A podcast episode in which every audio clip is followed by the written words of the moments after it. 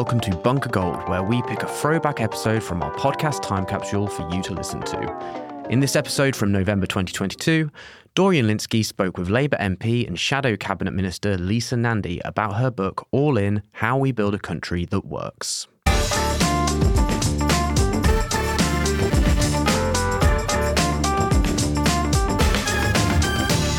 Hello and welcome to The Bunker Daily. I'm Dorian Lynskey.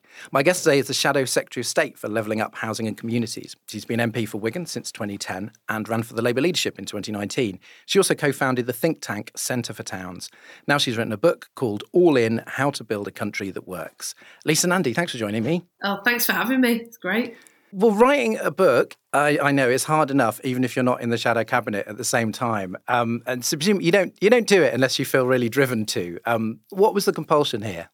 It really came out of a really awful episode in Wigan when our football club, Wigan Athletic, was put into administration by new owners just a few hours after taking ownership of the club. And it was an extraordinary scenario, but actually not that extraordinary in the end, because it was one of those very many experiences that football fans have had up and down the country in places like Bury, where the system is set up for everybody except for the fans, the people at the centre of the club. We had rights on paper that were meaningless in practice because we were told we could buy it, but we didn't have £16 million. All the money, all the power, all the resources was held by the wrong people who wanted to extract and take and destroy, while those who had skin in the game, who'd built our football club, who'd preserved it, who'd protected it, and who knew its value, came last. And I came out of that experience in a much happier place. We saved the football club, we got new owners, and the club is doing really well. But it was such a slog. And it made me think, these incredible people who came together in our community to save our club, these are the people who are building and protecting everything of value in our country. And imagine what they could do if they'd had a government that matched that level of ambition and handed them the tools, the resources, the powers to be able to do it. And that's really where the book came from. It's the story of these incredible people in every part of Britain who are building our country, and how if we made just some small changes to the way that we do things, how Britain could be so much better. I noticed there must have been a very late edit to acknowledge the end of the Liz Truss weeks. Oh, it was a nightmare. I started writing it when Boris Johnson had just won a thumping great majority. I finished writing it as he was being turfed out of office. We updated it to reflect the fact that Liz Truss was Prime Minister, and by the time the edits had been accepted, she wasn't anymore. So they didn't make my life easy, but I suppose that's compared to what they've done to the country, so... Well, your preface is called Britain Isn't Working, and I spoke to someone from a focus group organisation recently who called it, referred to sort of shambles Britain. Do you think that pervasive sense of dysfunction has become the biggest issue in politics right now, because people feeling it every day? I think everywhere you go, there's just this feeling that everything is falling apart. People are pretty angry, and you can see that they're pretty angry. But I don't think that anger comes from a negative place. I think it comes from a place of ambition, that people know that this country could be better, but they're very angry that for a long time they've been saying things aren't working and the political system just hasn't responded. We've had 14 years since the global financial crash. We've got an economy where most people work harder than I can ever remember but can't make ends meet at the end of the week or the month. And when they've sounded the alarm over and over again, we just haven't responded. I think it's high time that we responded, not least because we're going into a winter that's going to be the hardest winter that most people can imagine. And people need hope. There's got to be hope on the horizon. And I think there is. I think that hope exists in every part of Britain, in every community, and with a government that understood that quiet patriotism that is at work, that spurs people on to build and to try and to do more and to be more creative. If we understood that and we harnessed it, we could be a far better country. Yeah, that phrase quiet patriotism really stood out, because Labour often ties itself in knots over patriotism, with maybe you could say Corbynism at one end and blue Labour on the other. What is this specific patriotism you're talking about that perhaps avoids those sorts of pitfalls? I mean, you see a lot of this, don't you, in politics, with politicians sort of waving flags and, brandishing pints of real ale to try and prove that they're British and authentic and patriotic. But, all the while doing things like leaving our veterans on the street and refusing to feed our kids during a pandemic. That doesn't strike me as particularly standing up for the interests of the British people. I mean something really different. I mean this sense that we're, by the strength of our common endeavour, we do more than we can do alone. And that's a force that I think we should have always understood on the left, because that is the essence of who we are, whether it inspires you to go off and fight for your country or whether it inspires you to run a food bank in your local community. That's how things get better, by coming together and standing together and working together. And I just see that everywhere at work in Britain. There are lots of stories in the book of the people that I've met who've made things better even when things seemed completely hopeless. And I know that they could do more, but they need a government that backs them. Because the word socialism does appear in the book, but not that often. Is that, people always argue about what socialism is and what counts, and there's endless policing of the boundaries there. Is that how you would describe the project that you're talking about?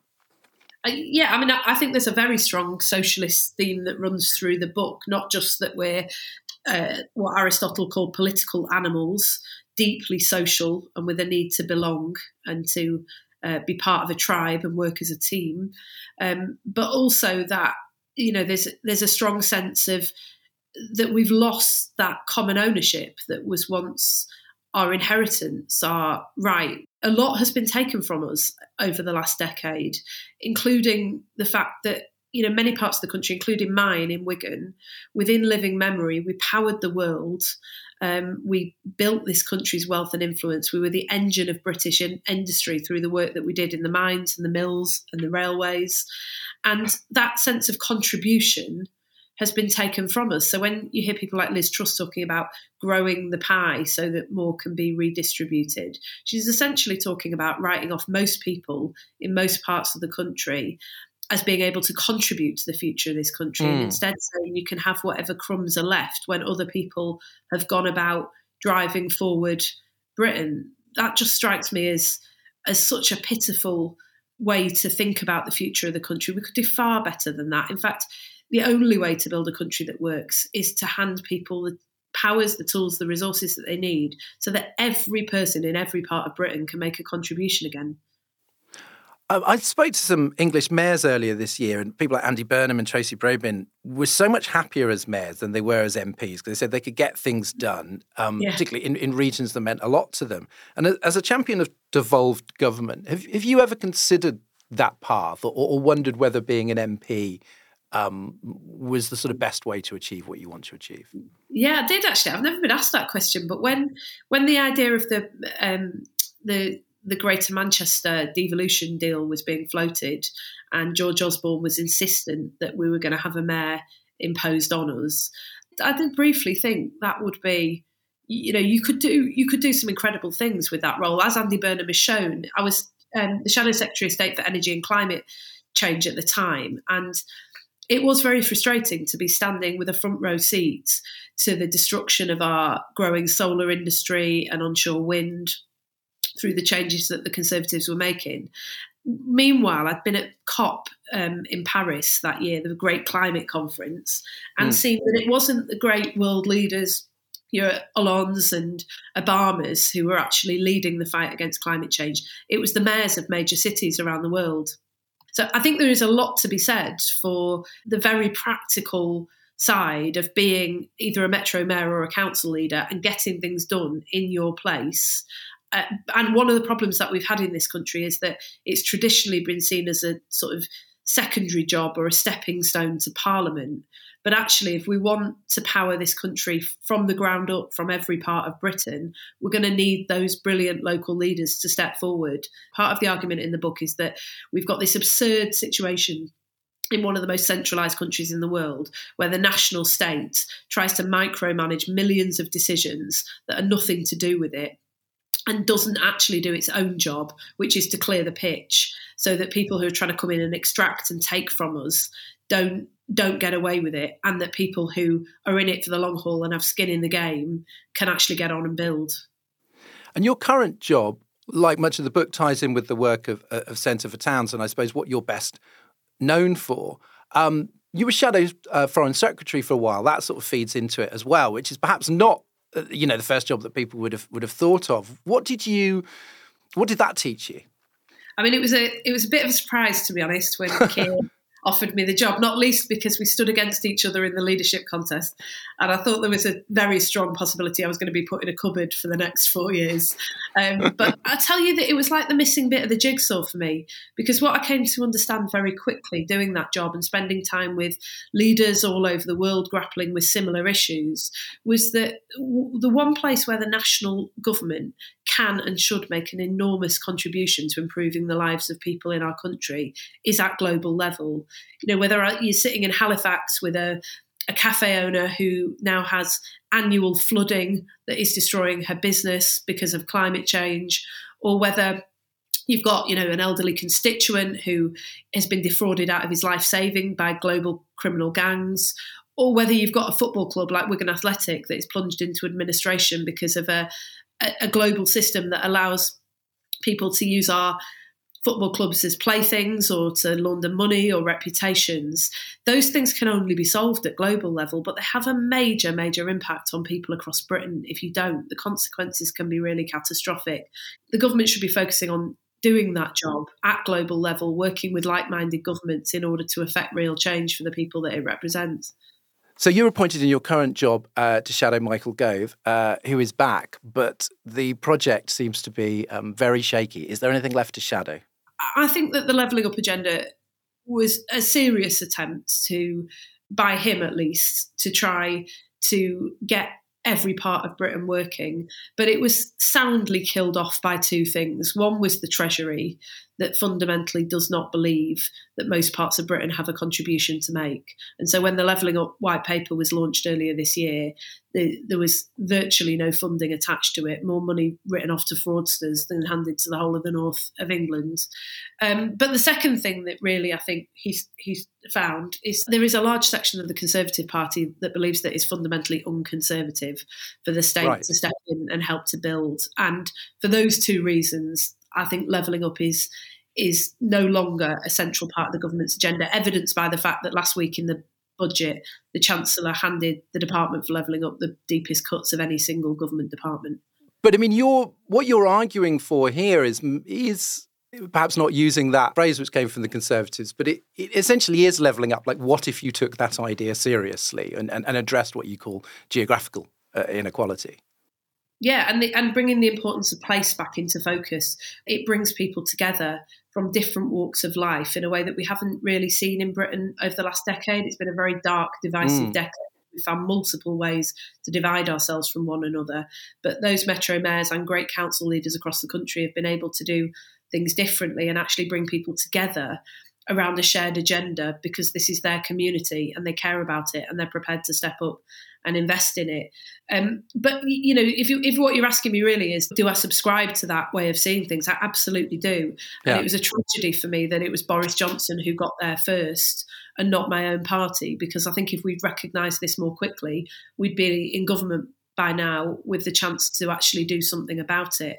And growing the economy from the ground up, not with one national growth plan, but by drawing on the strengths and the assets and the potential in different communities, is the only way out of our current crisis. I mean, you're not going to power this country through wind turbines in the city of London, but you would invest in wind in Grimsby and hydrogen in Ellesmere Port. And there is huge potential now to rebuild this country and get good jobs back into communities that haven't seen them for decades and get local economies working again. In fact, it's the only thing to do. There are a million jobs on the road to net zero. We should be investing to bring them here so that young people in those coastal and industrial towns can power us through the next century like their parents and grandparents powered us through the last.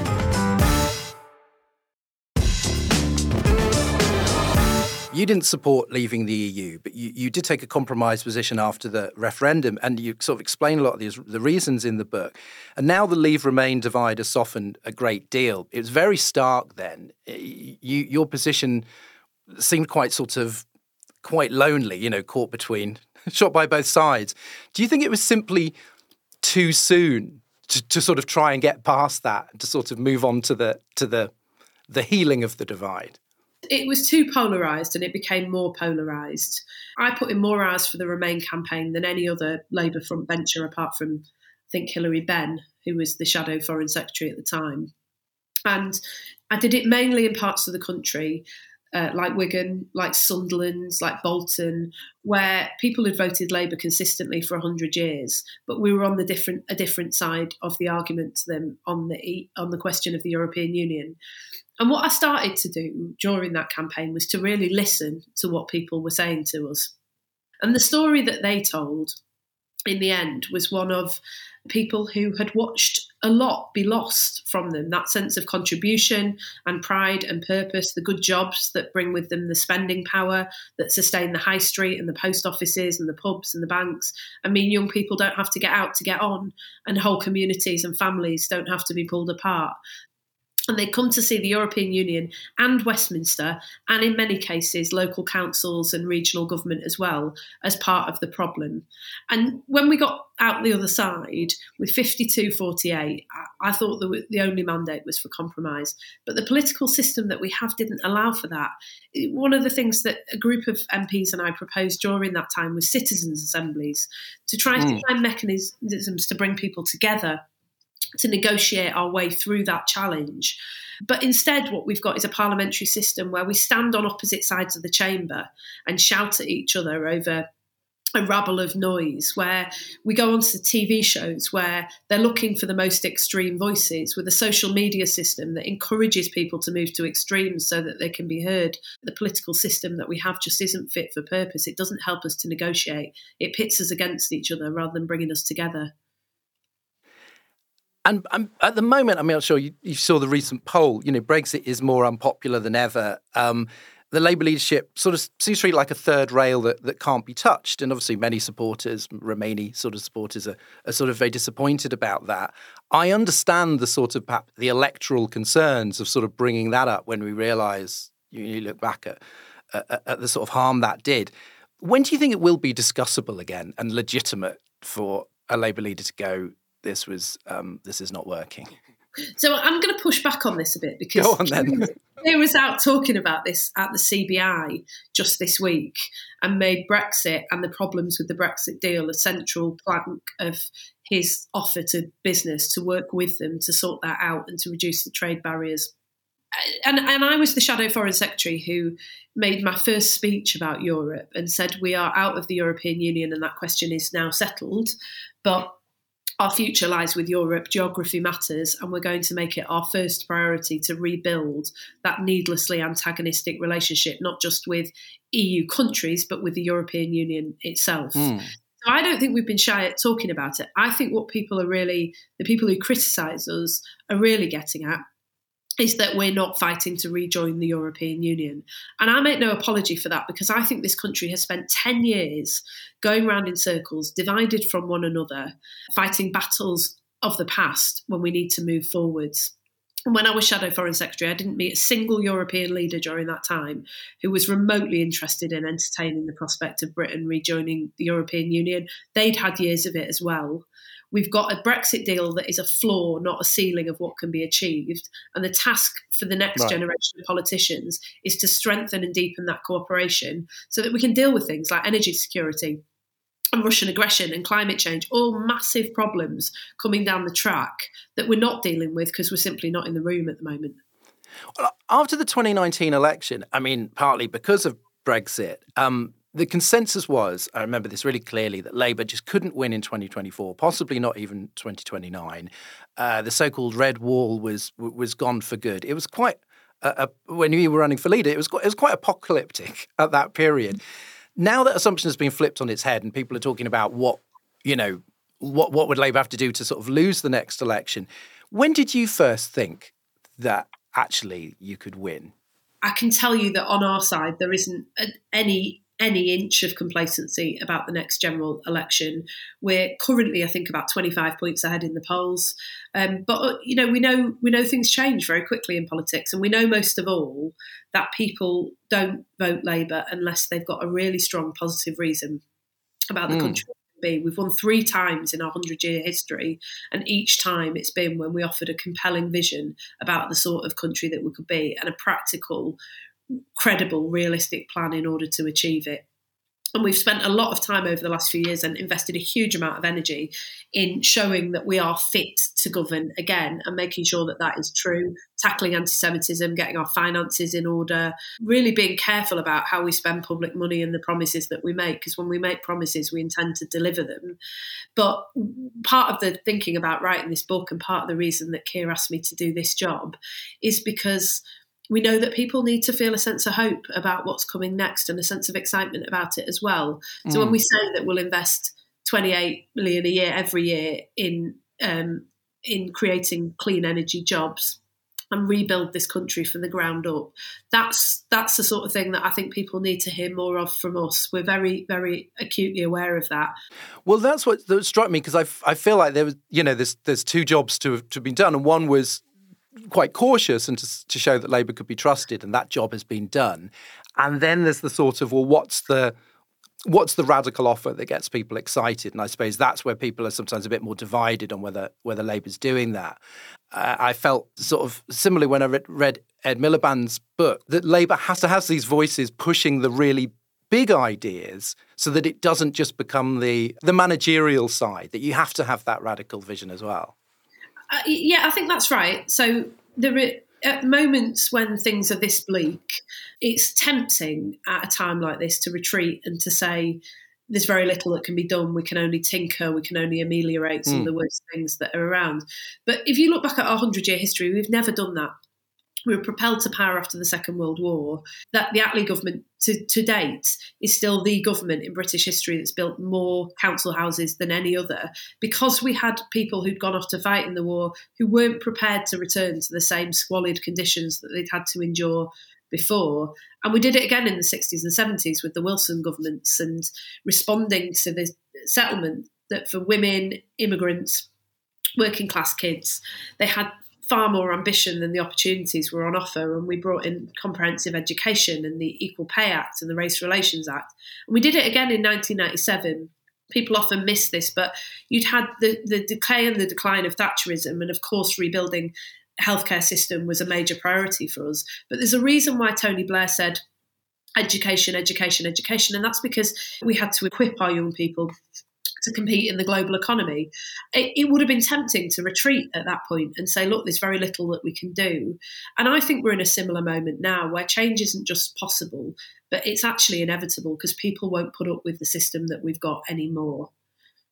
Yeah, well, that's where what I end on, is that there is a sort of fear in the book, a very legitimate one, I think, that if some of these problems aren't fixed soon, then faith in democracy itself will dwindle. Now, obviously, there's moral arguments for what you want to do. There's economic arguments. There's electoral arguments. Do you think the spectre of right-wing populism is perhaps the most powerful political argument, that actually if somebody does not fix these things fairly soon, then things can get very dark? I think that is fundamentally right. And I still now don't think that most politicians understand how close the whole liberal democratic system came to collapse during particularly the Brexit years. In a representative democracy, when people don't feel that they're represented, the system just can't survive. And there's a quote in the book from Harry Pitts, who writes that there are those on left and right of politics who luxuriate in the flames licking at the side of liberal democracy. But I think that is pretty much where we are.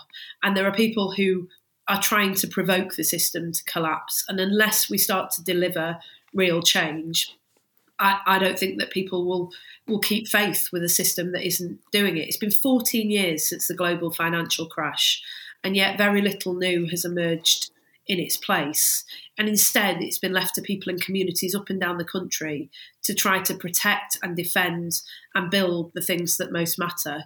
We've got to do things differently. That's the argument in the book. I think that's the argument that people are making in every part of the country. I think change will come. We should be the ones to deliver it, and we're determined that that's what we're going to do. Thanks for talking to me, Lisa Nandy. Thank you. All In: How We Build a Country That Works is published by Harper North. And thanks to you for listening. A new episode of The Bunker is available every day of the week. If you enjoyed our conversation, please help spread the word. You can tell a friend, share it on social media, or review us on iTunes. You can also support us on Patreon, where you'll get episodes early without ads and with bonus goodies. Take care and see you soon.